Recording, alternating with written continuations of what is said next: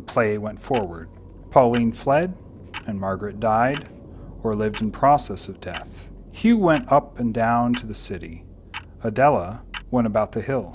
Wentworth, now possessed by his consciousness of her and demanding her presence and consent as its only fulfillment, went about his own affairs. Blessed is he whosoever shall not be offended in me. The maxim applies to many stones of stumbling, and especially to all those of which the nature is the demand for a presence instead of the assent to an absence, the imposition of the self upon complacency. Wentworth made his spiritual voice hoarse in issuing orders to complacency, and stubbed his toes more angrily every day against the immovable stone. Once or twice he met Adela, once at Mrs. Perry's, where they had no chance to speak. They smiled at each other, an odd smile. The faint hint of greed, springing from the invisible nature of greed, was in it on both sides. Their greed smiled, Again, he ran into her one evening at the post office with Hugh, and Hugh's smile charged theirs with hostility. It ordered and subdued Adela's. It blocked and repulsed Wentworth's. It forced on him the fact that he was not only unsuccessful but old. He contended against both youth and a rival. He said, How's the play going?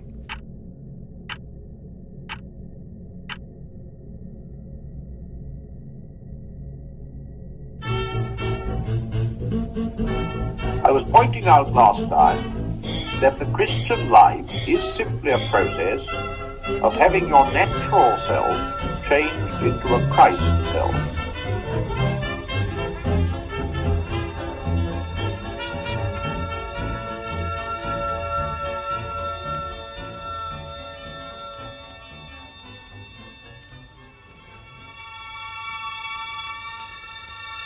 All right, welcome to the Inklings Variety Hour, where fans and scholars of C.S. Lewis, J.R.R. Tolkien, Charles Williams, Owen Barfield, and others discuss their works and lives. I'm Chris Pipkin, Associate Professor of Literature at Emmanuel College and Clueless Father of Three. And joining me today, we have Anika Smith. How are you doing, Anika? Doing great, Chris. Thanks. Great. And we have Sorina Higgins. Hey, very glad to be here. Thank you. And we have Sophie Burkhart. Hello. So excited to jump back in. I am excited to have all of you. I'm going to ask you to introduce yourselves briefly, if you don't mind. Let's start with Anika. I am an Inklings lover and just an amateur, unlike some of y'all, but very glad to be back. And Sorina. Oh, I suppose my primary role right now is a faculty member at Signum University, where I teach courses in Inklings and fantasy, Arthuriana, and so forth. Right now, we're doing a great little class on C.S. Lewis's Ransom Cycle. That's awesome. And Sophie. I love reading all of these authors, and sometimes I mess around with a podcast Beneath the Willow Tree and talk about philosophy and theology and all this fun stuff. Listeners, her podcast is called Beneath the Willow Tree. It's quite good. I encourage you all to go check it out, and I encourage you to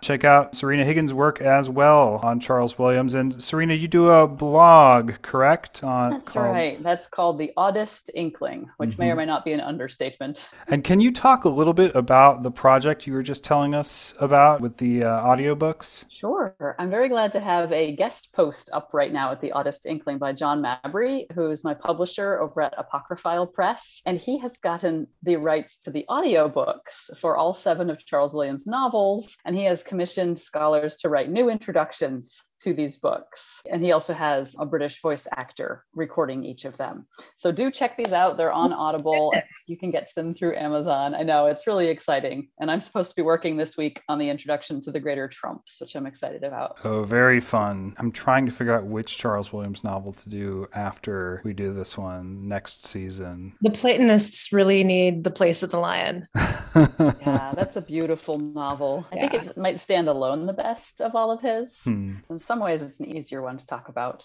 comparatively speaking. Yeah, and if we are focusing on Inklings, uh, especially in general, Place of the Lion is a good one to do because it's the way that Charles Williams and C.S. Lewis became acquainted.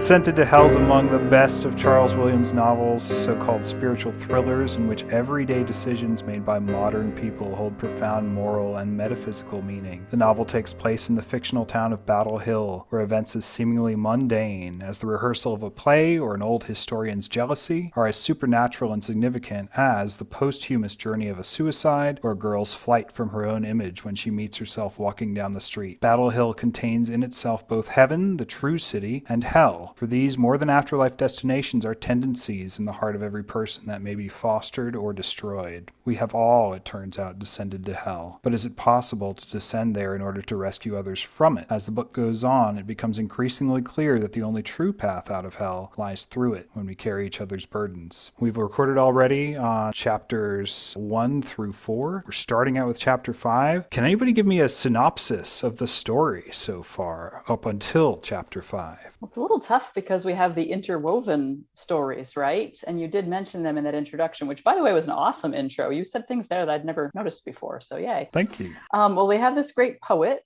whose play in verse is under rehearsal. We have this young woman who was haunted by a doppelganger, has been haunted by a doppelganger, and we'll see what comes of that soon. And then we have this triangle of the elderly historian with a crush on this young actress, Adela, and she's starting to go out with this magnificent young man named Hugh. So there's all this jealousies and rivalries. But really, what's going on inside the characters' souls is far more important, right? Oh, and then we have Pauline's grandmother, who is essentially on her deathbed and is sort of facing that with courage and fortitude. Yeah, good, good. The fourth chapter, I'm still sort of scratching my head about that. And Sorina, you made some really interesting points about kind of the occultic nature of part of this vision that the grandmother has. This vision of death where she's sort of seeing things in four dimensions, you know, and, and begins to understand how all of these elements are intermingled. Yeah, her description of seeing this mountain and these characters on it and all their significance is really similar to visions that people wrote down when they were practicing visualization techniques in the Order of the Golden Dawn and other occult groups, like visions that William Butler Yeats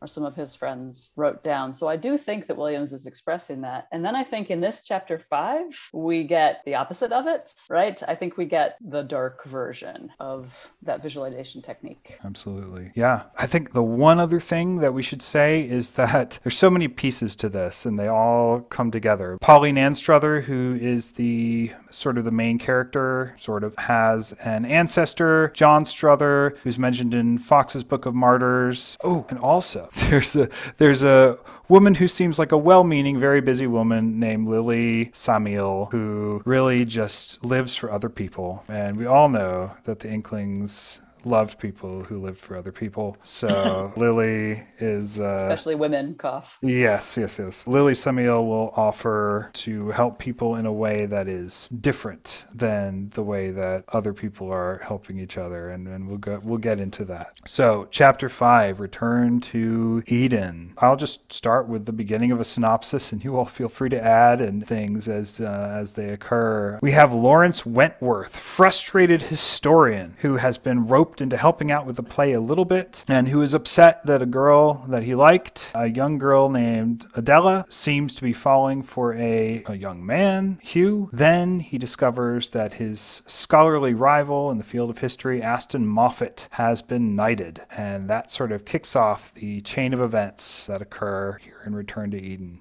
What did I leave out? What should be said next? In your summary at the top of the show, you mentioned that other plot thread haha, the man who apparently committed suicide. And this chapter starts out with him and Wentworth standing in exactly the same physical location at the same point, but in two different moments in time, and one in this life and one in the afterlife. And Margaret, the older lady who is dying, sees this in her vision. I don't remember whether his proximity to the suicide works out anymore in this particular chapter. I don't think it does, but it's really important that they both have this descent of a rope right? The one man um, hanged himself, and then Wentworth has this recurring dream that he's climbing down and down a rope. And then in his waking life, he's making one tiny decision after another that are his handholds lower and lower down the rope into hell, apparently. And even as he gives himself up to his anger over the knighthood, um, he starts to feel the choking as he swells with rage, right? Almost like the corpse struggling. And yes, it's nice and uh,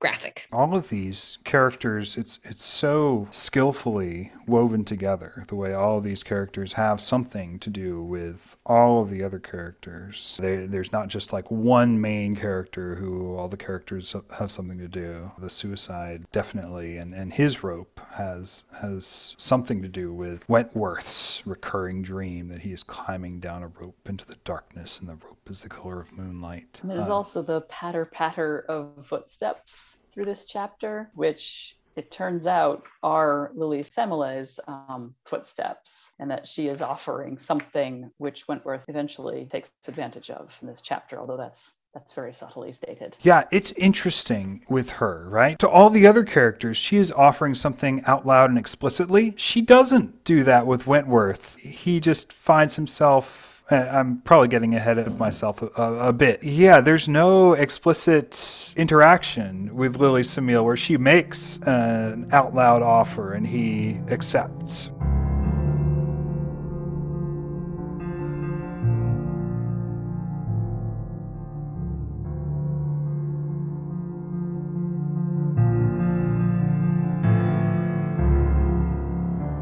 So, first up to be read, we have the passage where he finds out that Aston Moffat, his old rival, has been knighted. In the middle, he saw a headline Birthday Honors, and a smaller headline Knighthood for Historian.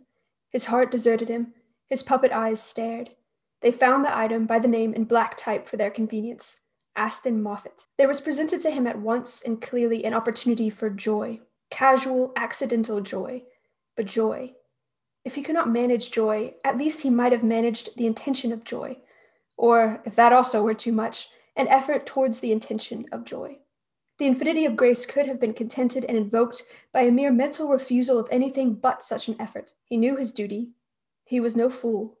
He knew that the fantastic recognition would please and amuse the innocent soul of Sir Aston, not so much for himself as in some unselfish way for the honor of history. Such honors meant nothing, but they were part of the absurd dance of the world, and to be enjoyed as such. Wentworth knew he could share that pleasure. He could enjoy. At least he could refuse not to enjoy. He could refuse and reject damnation. With a perfectly clear, if instantaneous, knowledge of what he did, he rejected joy instead. He instantaneously preferred anger, and at once it came. He invoked envy, and it obliged him. He crushed the paper in a rage, then he tore it open and looked again and again. There it still was. He knew that his rival had not only succeeded, but succeeded at his own expense. What chance was there of another historical knighthood for years? To that moment, he had never thought of such a thing. The possibility had been created and withdrawn simultaneously, leaving the present fact to mock him. The other possibility, of joy in that present fact, receded as fast. He had determined, then and forever, forever, forever, that he would hate the fact, and therefore facts. He walked, unknowing, to the window, and stared out. He loomed behind the glass, a heavy bulk of monstrous greed. His hate so swelled that he felt it choking his throat, and by a swift act transferred it. He felt his rival choking and staggering. He hoped and willed it. He stared passionately into death, and saw before him a body twisting at the end of a rope. Sir Aston Moffat. Sir Aston Moffat. He stared at the faint ghost of the dead man's death in that half haunted house, and did not see it. The dead man walked on his own hill, but that hill was not to be Wentworth's. Wentworth preferred another death. He was offered it. As he stood there, imagining death, close to the world of the first death, refusing all joy of facts, and having for long refused all unselfish agony of facts, he heard at last the footsteps for which he had listened.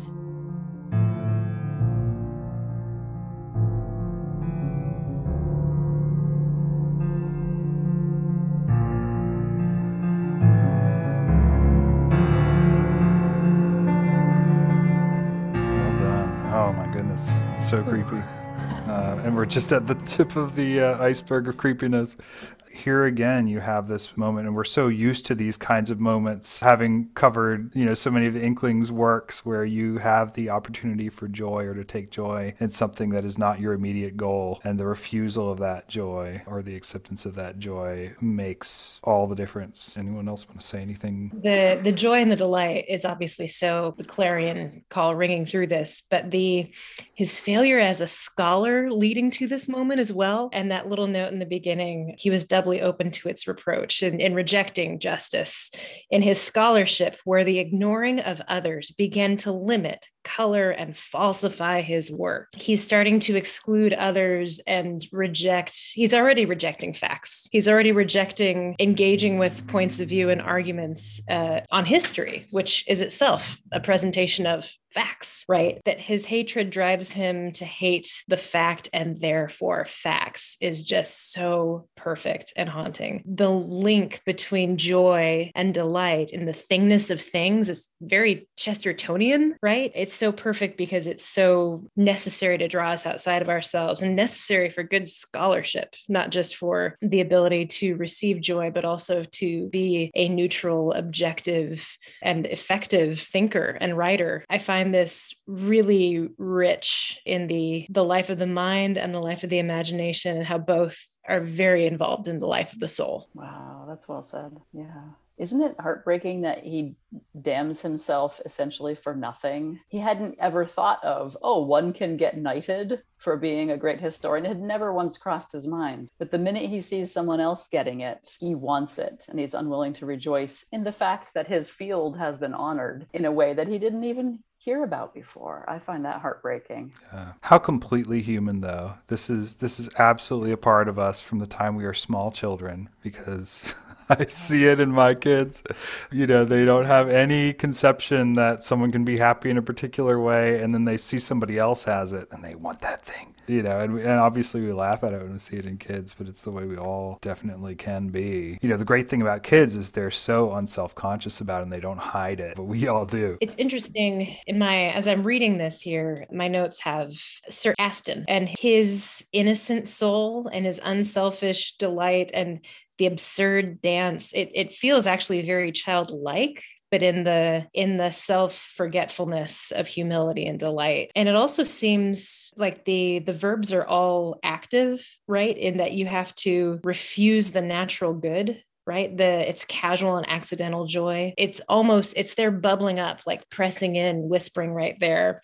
Whereas the rejection is a command. He he instantaneously preferred anger and it came. He invoked envy and it obliged right? Like he is the one commanding and controlling the the vicious natures and the graces that are offered are just cascading like right there ready to get him and he has to actively reject them which is interesting. They seem more natural here which i did not expect. Yeah and there's a parallel between the previous paragraph when it says he could have invoked the infinity of grace, and yet he chooses to invoke envy instead. So it's as if we have these dark and these light gods waiting, right? And he can choose which one to invoke. And he invokes that dark god. And lo and behold, it comes in a form pretty soon, but I don't want to get us ahead. There's a grace that's given people for actual circumstances right? Um, and when we reject actual circumstances, we reject that grace, where we choose to live in a world of illusion instead of in a world of facts. That's Lewis's point on there's anxiety about the future because God hasn't given you grace to have the patience or have whatever you need to meet that fate. Whereas it's the present we meet and encounter grace and receive it.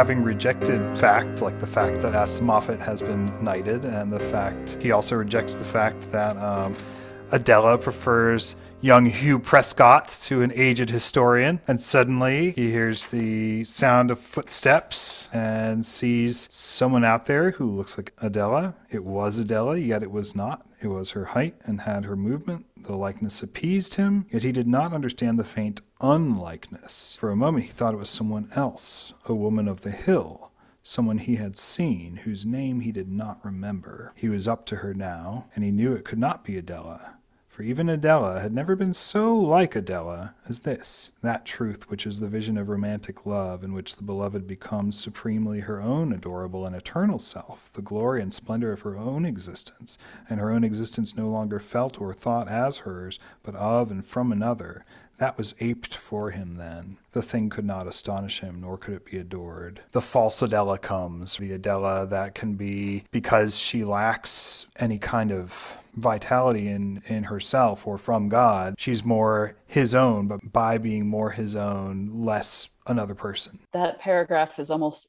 an exact summary of William's book, The Outline of Romantic Theology.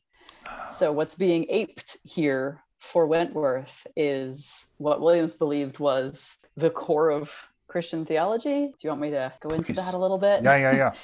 So it's mid 1920s that Williams was working on this book, Outlines of Romantic Theology, and it postulates that each romantic couple's relationship follows the stages of Christ's earthly life, and that every couple acts out in their romantic relationship almost like an, another incarnation. So it's the it's an extreme application of the via affirmativa, right? Or like the way of saying created things are a path to God. And at the core of that book is the idea that romantic love lets us see the beloved as supremely her or his own adorable and eternal self, the glory and splendor of that person's own existence. So it's like Williams is simultaneously giving us that, but taking it away. Because since Wentworth has rejected facts and he's rejected the uncomfortable and awkward otherness of people, what he gets is not a vision of romantic theology. He gets a, a fake, a copy, right? A cheap knockoff of what Williams thought was this glorious Beatrician truth. Yeah. And not only is it a you know is it a hollow parody, but it's a hollow parody that, of course, leads him leads to his damnation, right? Uh, with with with lots of help from him. Yeah, yeah. Whereas the Beatrician vision is exactly supposed to be a guide to salvation, right? Sort of tying back to the the previous passage when he talks about having refused all unselfish agony of facts. I feel like agony is such such a big word because to accept reality and also to accept joy, you have to also face agony and be open to suffering and pain. And that comes with the sort of unselfishness. And so, because he chooses to reject any sort of pain of facing the facts that Adela doesn't love him and, and, those sorts of things, then he ends up just going deeper and deeper into himself, where I guess agony doesn't exist, but joy doesn't exist either. And it just becomes a phantom nothingness. Right. Love involves risk. There's something about that otherness that's also the risk of rejection, the risk of discomfort, and the risk of pain, which is interesting, mirrored with Pauline, who chooses to face the risk of her doppelganger before there's any relief in sight. But she knows if she could be shut in, right? That that's discussed earlier as an option that she could just stay in her house and never leave. And she knows that won't solve her problem. She has to risk and then deal with the agony somehow, which we'll get to. But I love that the openness to suffering is also its own sort of agony and and risk. We see that even in little details, like further down this page when this figure laughs the laugh was a little like Adela's, only better. And why better? Because it doesn't have Adela's little bit of a small condescension. In other words, it has nothing that could make Wentworth uncomfortable. So it's only better in a sense of buttering him up 100%. Yeah, he, he said, You waved, and she, or didn't you wave to me? He said into her eyes, I didn't think you'd be any use to me. She laughed. The laugh was, the laugh was a little like Adela's, only better, fuller, more amused. Adela hardly ever laughed as if she were really amused. She always had a small condescension. He said, How could I know? You don't think about yourself enough, she said. The words were tender. the words were tender and grateful to him, and he knew they were true. He had never thought enough about himself. He had wanted to be kind. He had wanted to be kind to Adela. It was Adela's obstinate folly which now outraged him. He had wanted to give himself to Adela out of kindness. He was greatly relieved by this woman's words, almost as much as if he had given himself. He went on giving. He said, If I thought more of myself, you wouldn't have much difficulty in finding it, she answered. Let's walk. You don't think about yourself enough, kind of a red flag in a world haunted by Lily Sammile. But why wouldn't this woman want me? I'm giving her the gift of my wonderful self. You know, what woman could possibly reject that? And I'm so unselfish. I never think of myself. And, and it is an aping, right? Because when two people are unselfishly loving each other, there is a grace present in that, right? That neither one really deserves. But the, the point isn't to think like how awesome I am to give you this generous gift of me, right? It's that's for you to think of the other person.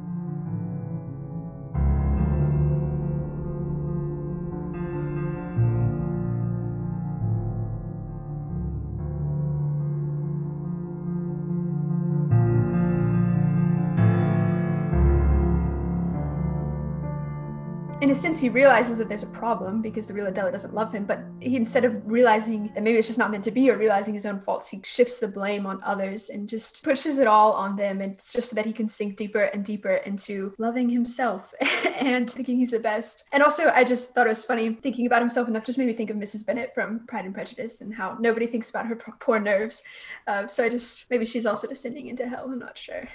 Yeah. Oh, that's harsh but good. I blame my inklings full education in my literature classes at college for feeling like this spidey sense like warning whenever I hear like preachers at church or whatever else saying, well, you have to learn to love yourself before you can love other people and, and things like that always just sets me off because I've read too much Charles Williams and Lewis to ever sort of agree with that idea. One more quick thing to note is the the Adela that exists here that exists only for Wentworth, part of the maybe the symptom of shutting himself out of or shutting the city away from him, right? The rejection of facts, the rejection of people who exist apart from him like this adela she she can't belong to hugh. Um, this is the real one right? Adela in her real self by no means the self that went with hugh.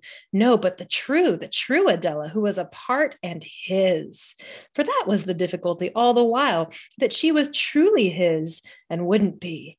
But if he thought more of her truly being and not of her being untruly away on whatever way, making every other person only what they exist for you. That's the death. And then at the end, when it becomes um, up to the Adela, he kept in himself as she's talking and walking, walked by his side, and she was taking him and talking in taking.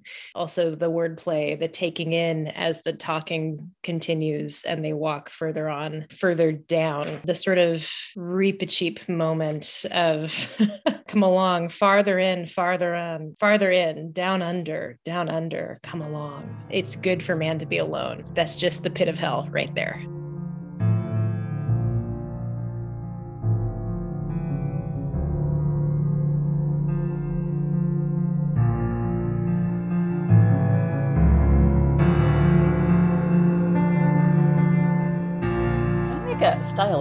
Comment there. You know, we like to, to joke and complain about how difficult Williams's syntax is and how difficult his writing style are, and that's true. But on this read through, I was noticing he's far more in control of it than I first gave him credit for. He really does have these rhetorical registers and he really does use them for characterological purposes. So the previous chapter was really hard to follow because it's the spiritual vision, right? It's a spiritual ecstasy of a dying woman, which presumably none, none of us have had because we wouldn't have lived to write it down afterwards. And then here we have something similar but opposite and the passage you read, Anika, you read it almost too well because I find that it really slips and slides and starts falling apart. And it's so jangly and, chiming and like bad poetry. Hugh could be untrue and she true, then he would know themselves too, true and two on the way he was going.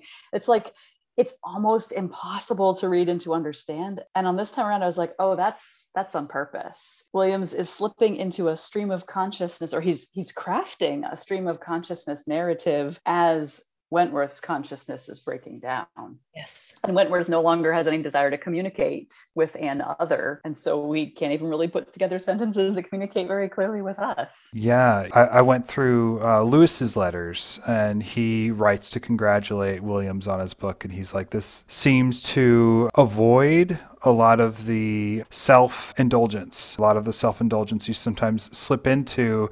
Occasionally, Lewis is like, occasionally it gets a little more stream of consciousness than I like, but I get why you're doing that, right? Um, so so he comments on that as well, and he, he's like, you know, it, it, it works, it works still not my preferred thing, but it's it's good. And and yeah, I think your point about the contrast between the language in the Vision of Death, which is a different kind of hard. It's like you're climbing up a mountain versus versus this. So stream of consciousness and it it's was good. brought home to me when we when I finished this chapter when we just get nice plain descriptive statements again. Pauline sat back in her chair. I was like, ah, we Yeah. get concrete physical objects, we get a subject and then a verb. This is Yeah. lovely. And I realized that's not an accident. Yeah, there's the.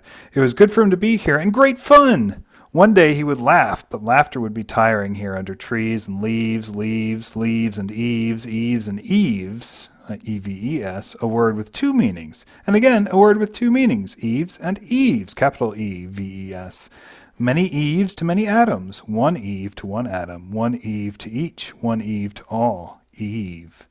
Dot dot dot. Weird like just associative wordplay. I i think maybe i'm making this up in my mind but i think lewis compared it to uh, gertrude stein but uh maybe maybe maybe i'm wrong I uh, don't know if I couldn't I'm, see that. maybe i'm imagining that but Well, I uh, wouldn't put it past Lewis. All these yeah. modernists sound the same. I know, I know. One of the interesting things to me about this is the doppelganger here of Adela is used differently from Pauline's doppelganger, right? Pauline's doppelganger, we will come to learn increasingly, is an opportunity for her to rely on other people, even though it's an image of herself. Right? But this is a false image of someone else and it's being used to isolate Wentworth further and it's an it's a kind of agent of, of damnation as opposed to an agent of salvation, even though it is an image of another, right? But it's his version of that other. Anyway, it's super trippy.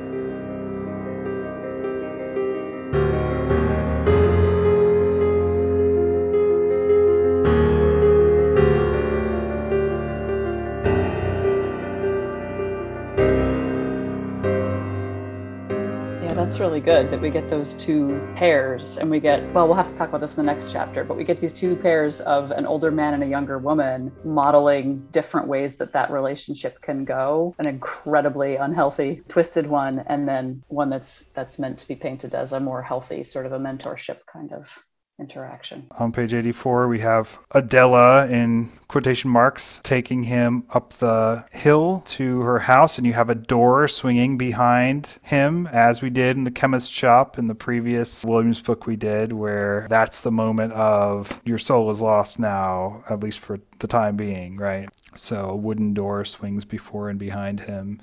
And then he's in this bizarre sort of anti Eden, right? It's like Eden working backwards. There's mist everywhere. Eve is sort of melting back into Adam, but it's also, of course, not Eve, but Lilith. All kinds of play with uncreating the way things were originally set to be created. Uh, so, yeah, what, what do you all have to say about the rest of this chapter? Yeah, it's all reverse birth imagery because we have a man, a male, attempting to give birth, but what he wants to give birth to is this woman that would be a fit companion for him. So he wants to be a new Adam, and yet it's all like a oozy absorption of things into himself instead of a healthy giving birth to a new life. There's this creepy passage when he's thinking about the insides of his own body tubes and pipes and paths and ropes coiled inside of his own body. And yet he is in this very womb like space here where it's all dark and wet and warm and formless. So it's yet another way of people saying, I will be like God because God can bring forth new people. And so he's determined to give birth to an Adela the way that he wants her. Of course, he wouldn't have put it like that to himself, but that's the dream that I think somehow Lily Sammile has put into his mind, even though, like you said, Chris, they haven't had an explicit conversation about it. But I think somehow she's planted the seeds of the idea or they've been growing in his mind for a while. Yeah. She whose origin is with man's, kindred to him as he to his beasts, alien from him as he from his beasts, to whom a name was given in a myth, Lilith for a name and Eden for a myth, and she is stirring more certain than name or myth who in one of her shapes went hurrying about the refuge of that hill of skulls, and pattered and chattered on the hill, hurrying, hurrying, for fear of time growing together, and squeezing her out, out of the interstices of time where she lived, locust in the rock, time growing together into one, and squeezing her out, squeezing her down, out of the pressure of the universal present, down into depth, down into the opposite of that end, down into the ever and ever of the void. Yeah, running. I mean, it's so dreamlike and so bizarre. In the myth of Lilith, and I know I know Sophie has just done a podcast on George MacDonald's Lilith. Sophie, can you explain who the original Lilith is? From what I've read, it looks like throughout Hebrew myth it evolved a little bit. Originally, she was just sort of a she demon, but then eventually you have this notion that she was Adam's first wife, and then she rebelled against him and against God. And then from then on, she sort of poses this threat to children specifically and to women who are pregnant. So she's a fiend. yeah. And like it's it's weird to me, right? Because especially having grown up in the 90s, right? I, I think of Lilith as being the one who was her own woman, right? Who who did not need Adam, who was not for that reference. Yeah. No, I it's hard to be of a certain age and not think Sarah McLachlan. So Yeah. but yeah, Lilith as being someone who's created separately from Adam and who is punished, and we have Eve taken from Adam's rib and all of this. But what's enacted here is not Lilith separate from Adam at all. It's Lilith as essentially not even really a separate thing at all. It's a dimension of human consciousness that, that's rejected that which is separate. It's Lilith as as the fantasy though, right? And and the fantasy that itself is destructive of life, of women and children. And also growing up in the 90s when I think of sexual revolution and the fallout, right? And the cost of thinking you can have people the way you want them when you want them and the demons who are very against women and children in life. I think that's appropriate that it would be destructive of all, absorbing the man until he himself is also destroyed instead of bringing forth life as he should. Yeah. Yeah. I can definitely see that connect, especially like the anti, right? Because this is a fruitless marriage. This is not a marriage that produces anyone outside the self or that's with anyone outside the self. It's just interesting that Lilith is the figure who's like the consummate independent mate of Adam in Hebrew myth, but here she is consummately dependent and is like confused with Eve, right? Becomes his rib in a way, right? In, in, in this, right? Like Williams is just playing with all of this stuff in, in interesting and surprising ways.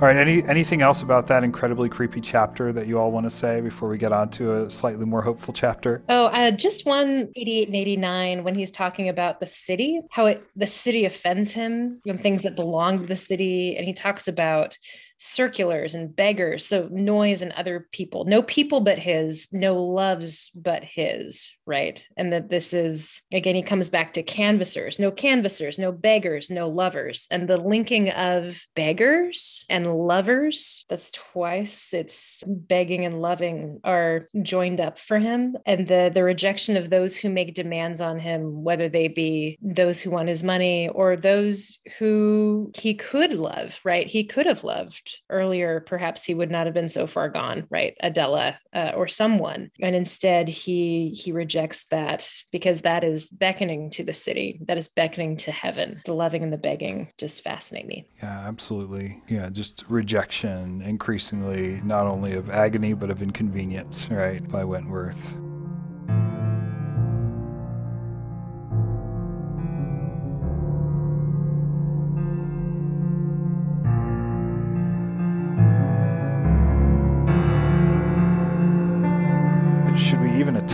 Summarize chapter six, or should we just start going through and reading passages and talking about it? It's Williams rendering into fiction what he tried to write, I think, less effectively in nonfiction essays and also in poetry and also in letters. It's his idea that we can carry the mental, emotional, psychological, and spiritual burdens of other people.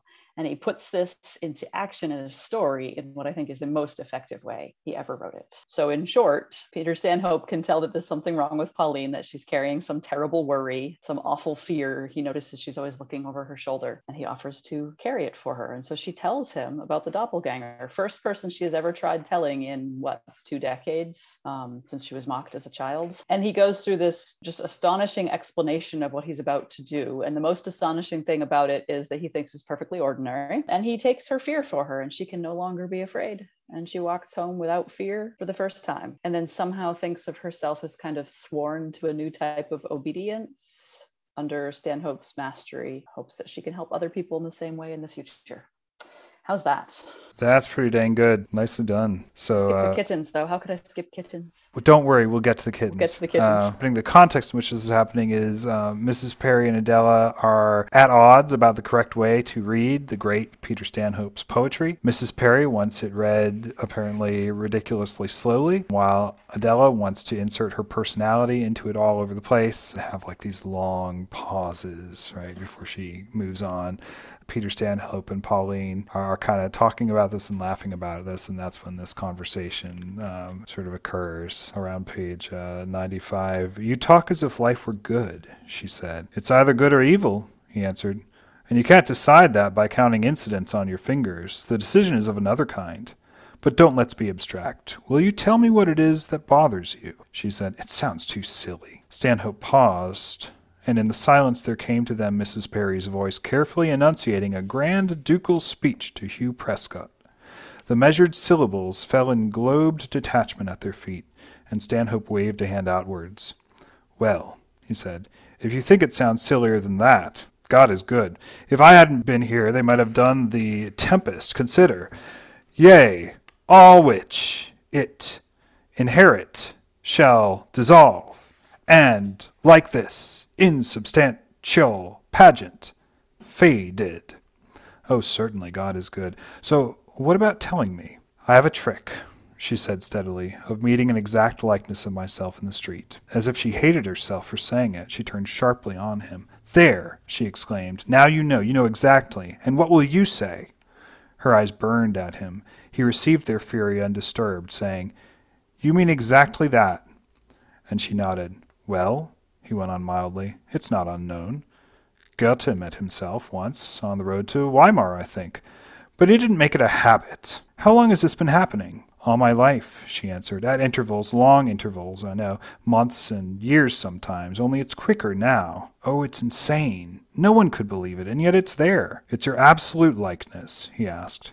It's me, she repeated. It comes from a long way off, and it comes up towards me, and I'm terrified, terrified. One day it'll come on and, and meet me. It hasn't so far. It's turned away or disappeared, but it won't always. It'll come right up to me, and then I shall go mad or die.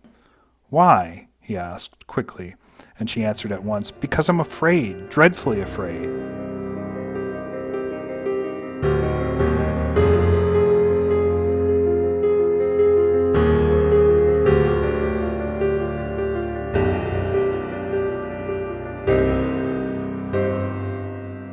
There's such a contrast here between she, she tries to start to tell Wentworth about this or asks him if he's heard in his career as a historian of anyone meeting themselves and he's like well it seems like something that a narcissist would would do. Stanhope instead just kind of takes it in stride. He actually tells her she's not alone in her tendency to meet her doppelganger that Goethe did too at one point although he didn't make a habit of it. Using this fact of encountering herself to involve someone else in her fear. It's it's just so fascinating how how Williams is is playing with this motif. It's fascinating and difficult how Williams weaves this scene in and out with the rehearsals of the play, because many is the time that I or others have wanted to quote just the bits about the exchange and then like right in the middle of sentences there'll be something about the rehearsal or something else around the characters and you can't really extract the exchange from its context. But isn't that exactly the point?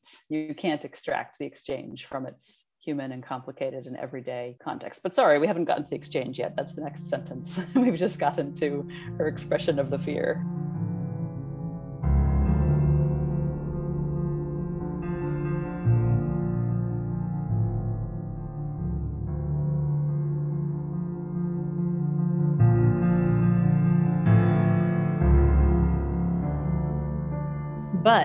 He said, that I don't quite understand. You have friends. Haven't you asked one of them to carry your fear?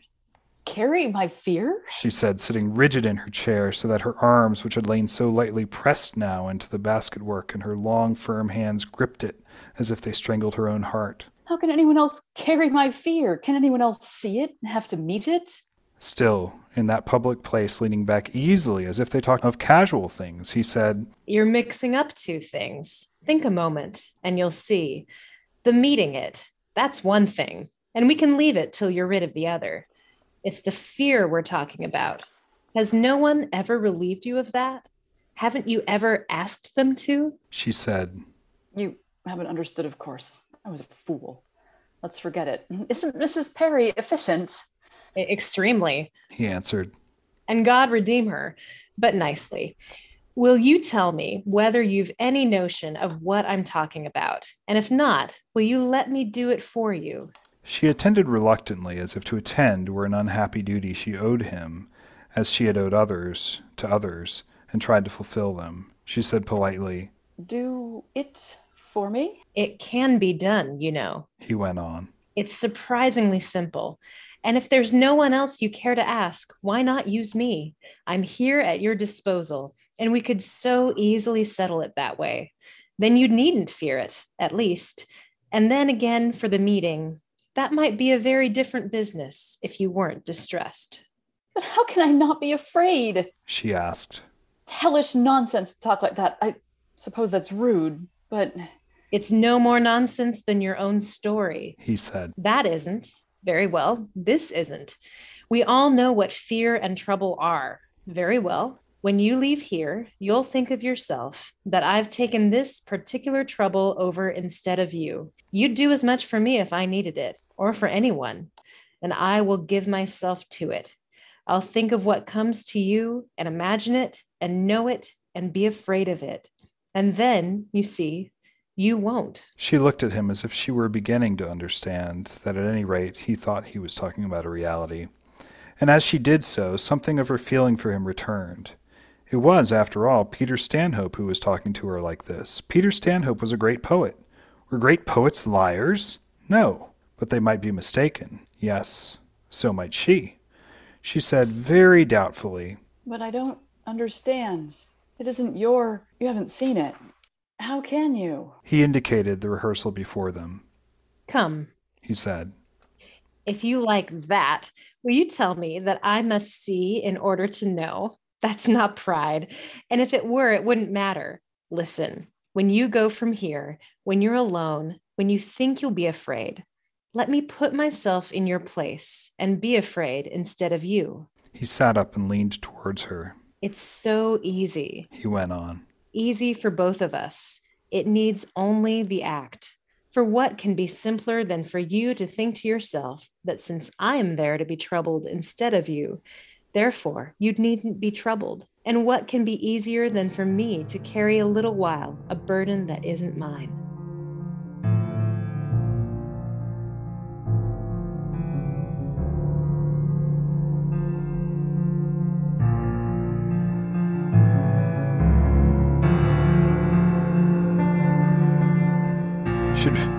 Talk about this? Uh, If we don't, we'll end up doing what Peter Stanhope did, which is just read his whole play aloud when someone asked him what it meant.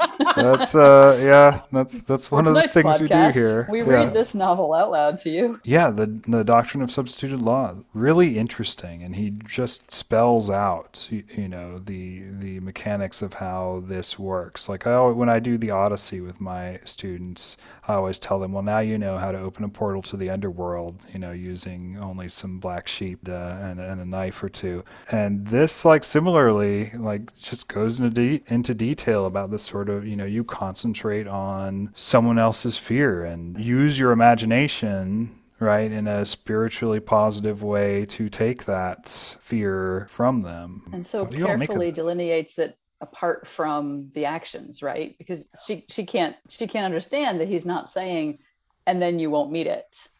He's just saying and then you won't be afraid. And she has such a hard time dividing those two things. He has to remind her of it. How does this track with the idea of something being dreadfully good? Because if if something isn't scary, it's not dreadful but this is a dreadful good for her, isn't it? I, I, mean, like that's that's there should be a fear when something is really deeply good. Yes, but he also said earlier that it's the the good can be dreadful, but the dreadfulness is not necessarily good, right? That's the um the one describing the other and not the absolute equality of both and so the the giving up of her fear is not losing the good but it's having what if the fear was so that she could be open to this and receive and learn grace and then offer grace again herself of in the same way of comfort with the same comfort with with which you've been comforted yeah i'll buy that it's it's well said you don't have to i'm i'm just guessing here no, yeah, no, I think it's a I think it's a good point. I've always taken that in the light of Aslan being not safe but good. Or in the light of the beginning of Perelandra, when the C.S. Lewis narrator character comes into contact with good and then finds to his horror that he doesn't like good as much as he thought he did. So it's more like the terror of good is that it reveals that we aren't. And that if we don't love being in its company, it's because we aren't fit company for it. Might that be part of what's going on here? It's an idea that is a terrible good, right? And that she has discomfort with at first. Yeah, the, the fear seems to correspond to some infirm, either sinful or mortal thing that is a part of us. And it's transcending the negative aspects of that, the aspects that have to do with sin perhaps is is something that we lean on each other in order to do right that we that we carry each other's burdens to help with and it doesn't reduce the glory of the thing that is feared maybe um, but does um, render it fearful in the right way um, instead of in a way that is yeah I don't know I don't know or, or or makes makes it so that we are able better to approach it, right? Like in the Great Divorce or something like that, where you have to lean on the other, you know, the the ghosts have to lean on the spirits to to get further into the mountains. Yeah, I don't know. I'm I I need to still turn that around in my mind. Has anyone tried this? Has anyone tried to take on someone else's fear or uh, or emotional burden of some kind, non-physical burden, and has it worked? Do you mean has anyone or have any of us here present this evening? If any of you have done it, then uh, I'd, I'd love to hear about it. I mean, I've tried to do it in a cheating way, which is without the contract that Williams says is so necessary. He says the two people have to contract together, that the one gives it up and the other takes it. I've just done it in the sense of prayer. Yeah. If I could suffer this person's pain instead of them, I'd be willing to. And I don't think that's at all what Williams is is suggesting here. So interesting. Why is the contract necessary? Because uh, similarly, the the the prayer. I mean, that seems much more orthodox theologically, right? Like that we are to to bear one another. And and even in the a theology of suffering that says that offers up the suffering and says in my pain i i pray for so and so and this other thing they're going through or uh, my headache reminds me to pray for my sister with a headache or, or whoever it is in the similar suffering um, that gives us understanding to, pray for that suffering and to offer our own up. But why why is the contract a necessary uh, element in his formulation? And furthermore is he consistent with that? Because we're going to see an exchange later in this novel when one of the characters knows nothing of it. Yeah but as to why is the contract necessary I think he puts so much weight on free will that the person who's going to receive the benefit has to has to have the right of refusal, which is what Wentworth does over and over again, right? Wentworth refused to either carry or to give the burden. And I think the way that this chapter is focused on Pauline's giving it up, I think shows that that might even be the harder role than taking it on, because the person who takes it on presumably kind of passes it on to Christ in the manner of speaking, or at least that's one formulation, although Stanhope says you needn't bring Christ into it. But I think it might be harder to give up the burden because that involves saying, I'm not enough, I'm not sufficient on my own. But the other reason is that it's a magical operation. It's a it's a magical mechanistic operation that it's it's more like he's tapping into an unknown natural power that this is just the way things work than practicing a spiritual discipline. At least that's my interpretation. I know a lot of people disagree with me on that. Yeah, it's so it's so interesting. It's so it's unorthodox in the sense that it's um, very abnormal to say to someone like, "Agree with me that I'm going to be afraid instead of you," and because I'm taking on that fear voluntarily, it is not going to hurt me in the same way that it that it hurts you. Yeah, yeah, it's it's it's very it's very odd. And other than bear one another's burdens and so fulfill the law of Christ, right? There's uh, there's there's not too much in Scripture that warrants it, right? There's also not too much in Scripture that like is necessarily against this, right? And it seems consonant with the general tenor of like follow me as I follow Christ, you know.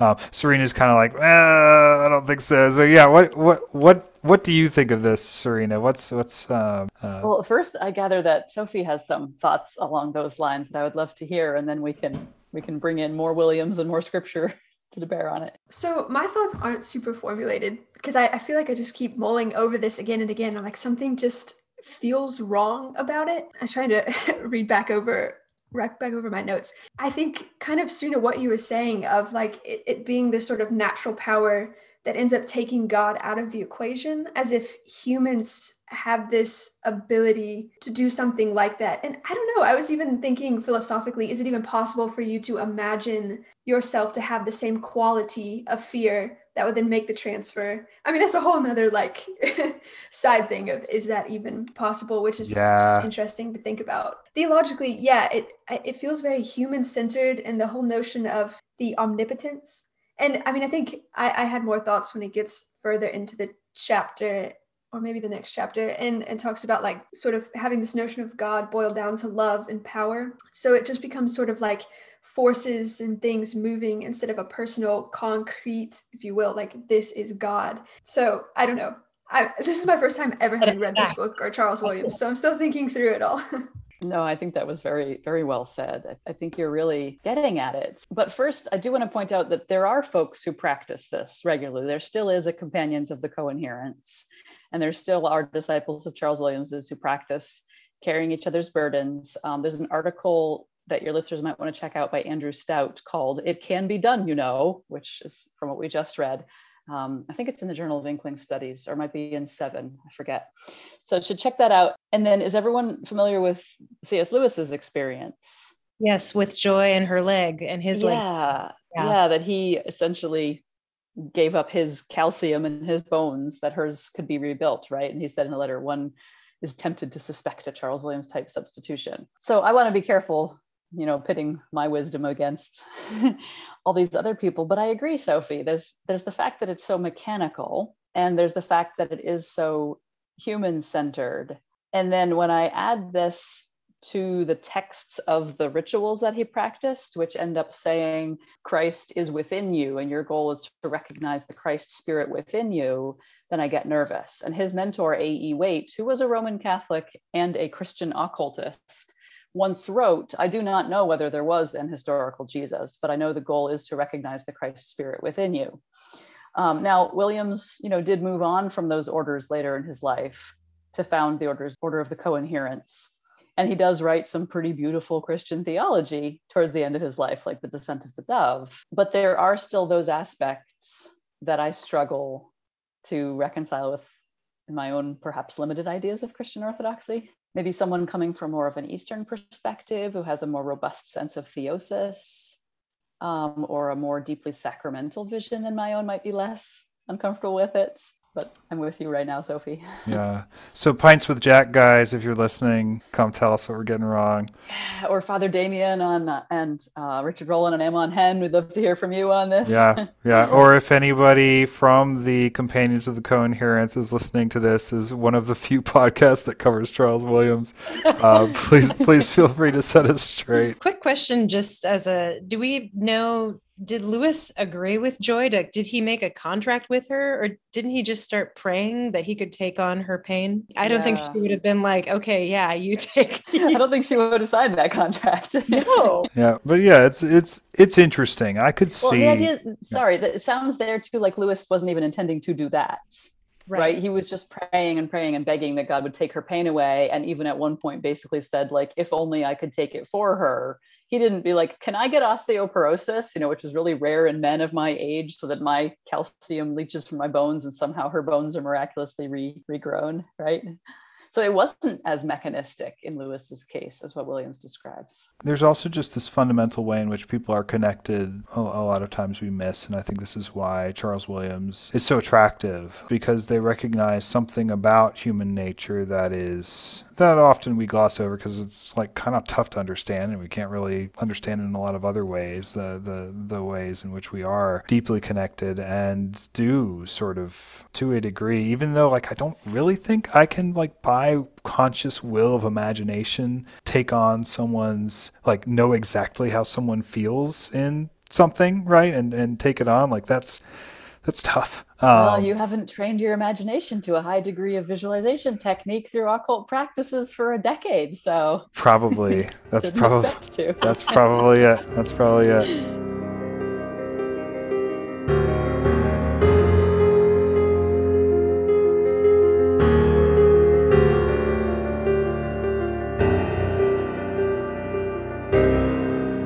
There's such a recognition here of the fact that, that we are all part of one another.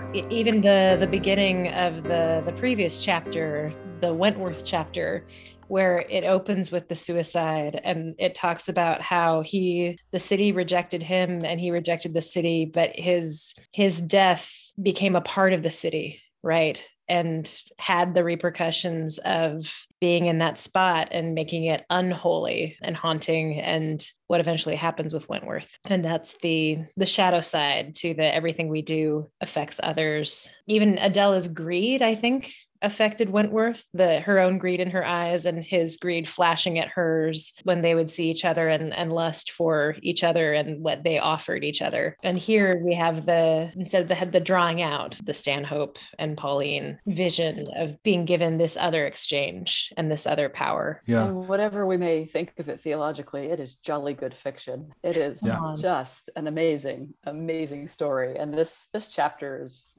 one of his great achievements. Yeah, absolutely. Um, well, we will leave the rest of this chapter until the next Inklings Variety Hour. Before we go, though, I'd like to ask you a quick, goofy question. What are your favorite examples of doppelgangers, the double self, in fiction? Doctor Who.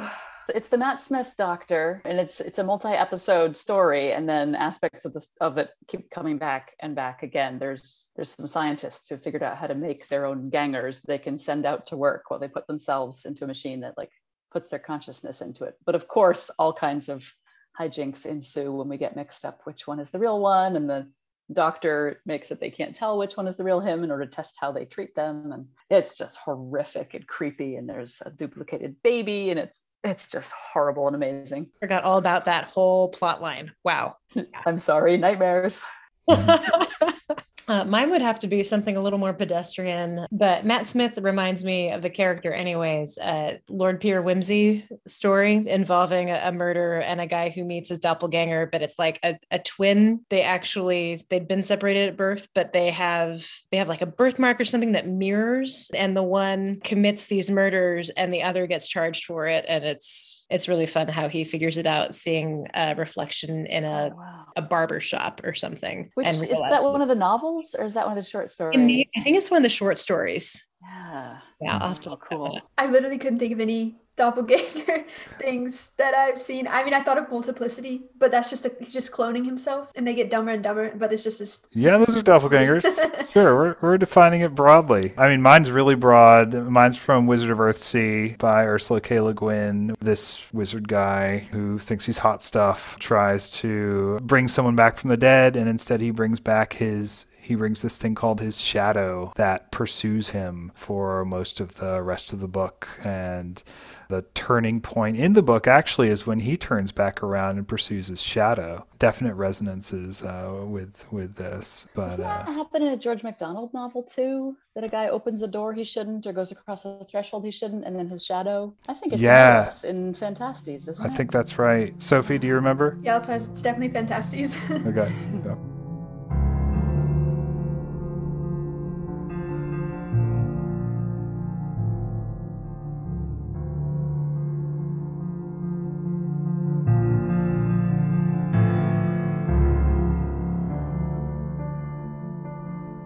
Thank you for listening. If you see your own image walking toward you, best practice is to walk back toward it. Little friendly advice from the Inklings Variety Hour. we don't know that yet, Chris. Oh, I'm sorry. Well, I, I, just know best practice is to find I- a friend. I just mean from uh, Wizard of Earthsea. Wizard of Earthsea. And and yeah, best practice is to find a friend to carry your fear. If if that's a real thing. The end. And thank you.